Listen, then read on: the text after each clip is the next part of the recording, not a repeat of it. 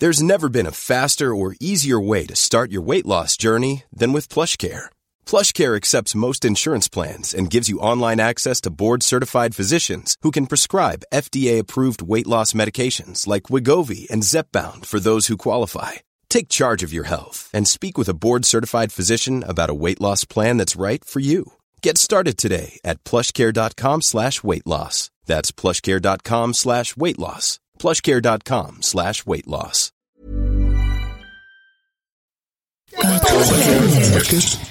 Podcast.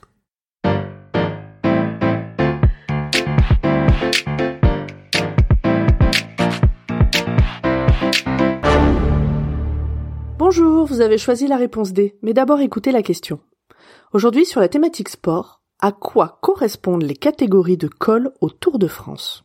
On dit que le Tour de France se joue tous les ans dans les Alpes et les Pyrénées lors des étapes de montagne. Et ces montagnes, il faut les gravir en passant par des cols.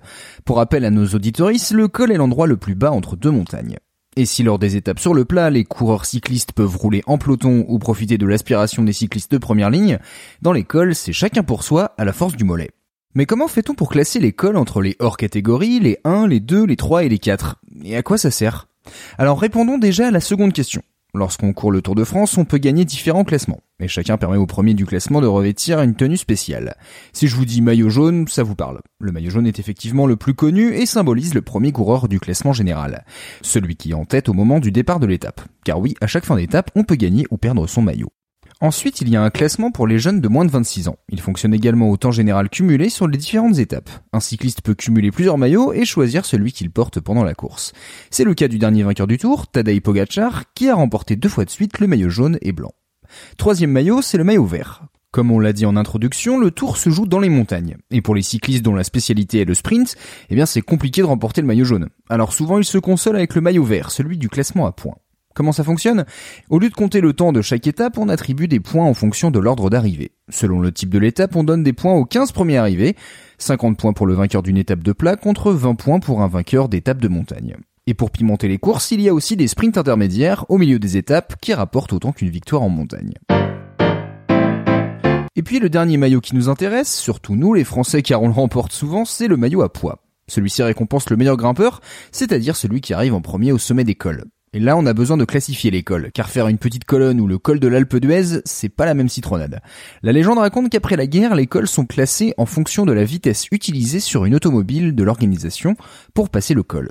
En l'occurrence, une belle Citroën traction avant. Si la voiture arrive à franchir le col avec la quatrième vitesse, alors ce sera une catégorie 4. Si le conducteur rétrograde en première à un moment, alors catégorie 1.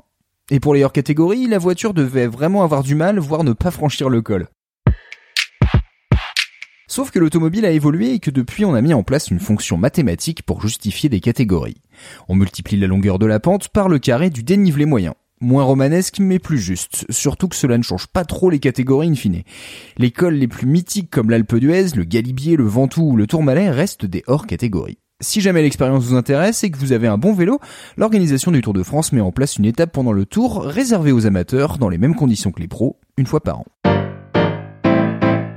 Bravo, c'était la bonne réponse. Pour aller plus loin sur ce sujet, retrouvez les sources en description. La réponse D est un podcast du label Podcut. Vous pouvez nous soutenir via Patreon ou échanger directement avec les membres du label sur Discord. Toutes les informations sont à retrouver dans les détails de l'épisode. À demain pour une nouvelle question sur la thématique histoire.